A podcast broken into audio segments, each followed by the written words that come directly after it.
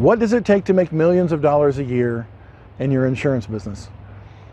I've often been asked that question, usually from brand new agents who are just trying to get into this business or any other solely based on the amount of money that they're going to be able to make, the cars they're going to be able to drive, the mansions they're going to be able to live in, and the world trips they're going to be able to take. My answer is if that's your priority, I don't think you'll ever get there. Because if the focus is just on the money and not how many lives you can affect, how much change you can bring to other people's lives along the way, then the very root of the whole thing is wrong. You know, the Bible doesn't say that money is evil. It doesn't. A lot of people think that it does. The Bible says the love of money is the root of all evil. It's that pursuit of the end result, the end that you think justifies the means and any, any means necessary to get to that end result. That's been the problem in many failures that I've observed through my 26 years of being licensed in the insurance industry.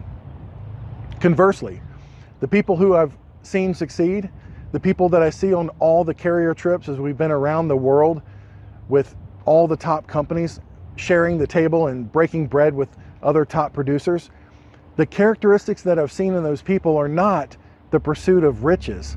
They've never been. These are some of the richest people I've seen in my entire life.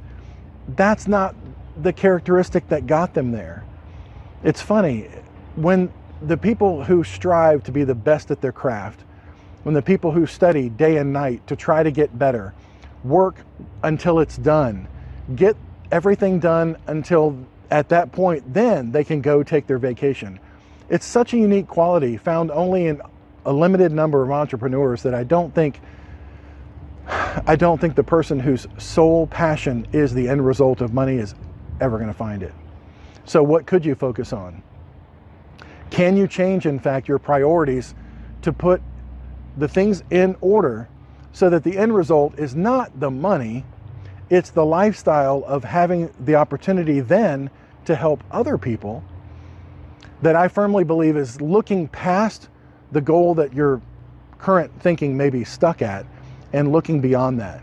If you see the the uh, money that comes as a natural result of a successful enterprise, if you see that as the vehicle then that can allow you to help even more people, if you see that you can actually do things for people like pay off their car, buy them a new car, pay off their house, buy them a trip, give them a stay in town here so they can have some respite from the junk that they've been going through in their own lives just reach out and drop into their lives when they're going through some horrible things in their life. I cannot express to you the feeling that that gives you from being in that position, as opposed to being needy and, and as opposed to being needed to be bailed out yourself or needing a handout or asking for something or taking something from somebody else or constantly being in a state of crisis and a state of need to instead be the one that listens for those crises and those needs and then is the one to help. It's um, it's amazing you know they say most divorces end because of finances. And people are struggling and they're always wondering why they have to live paycheck to paycheck. I think i might have one little sliver at least my little worldview of why that is and why they're always in that constant state of crisis and looking for another drama thing to happen one after another. Well, I think when you get your priorities straight, and if you lose all sight of yourself so that you can spend all day on trying to help more people. And I'm not talking about help more people by putting your ink pen to more applications either. That's not what I'm talking about.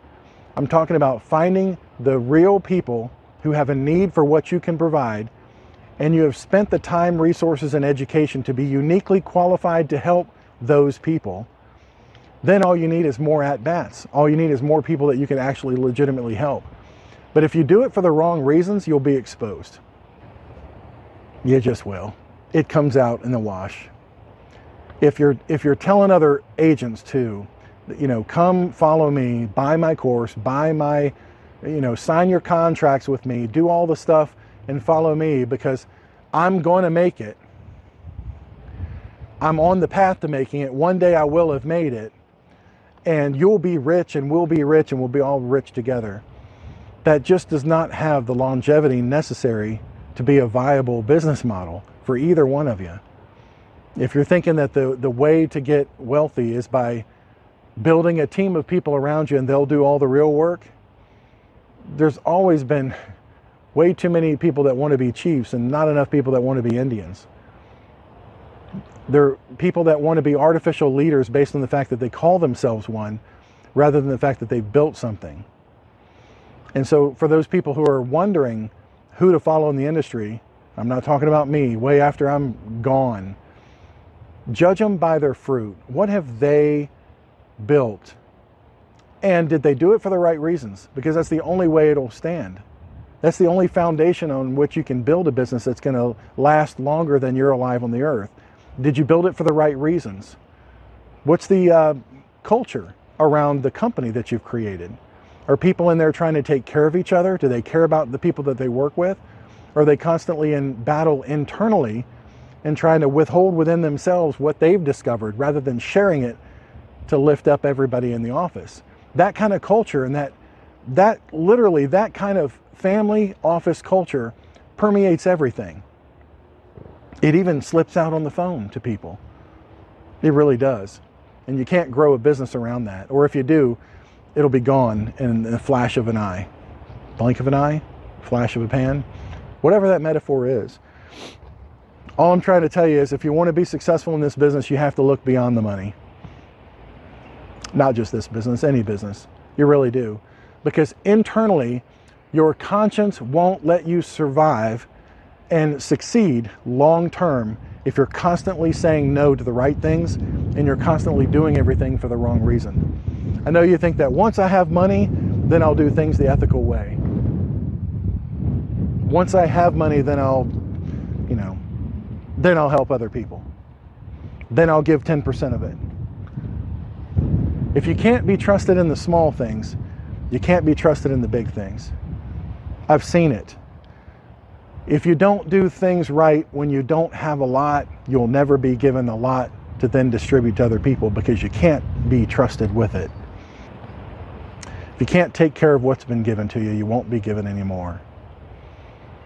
I just encourage you when I'm gone and I've left this industry and all the people are still scurrying about trying to make it happen, if you do things for the right reason, not only will it affect you and your family, you'll be able to sleep better at night. Your kids will watch that and hopefully duplicate that or at least be inspired by it, but also your office culture, their family, their friends, and the customers that you've impacted over the years. Hopefully, some of that permeates within them and you're able to change more lives than just the delivery of one product, whatever that product is. So, do the things for the right reason, and everything else just works itself out.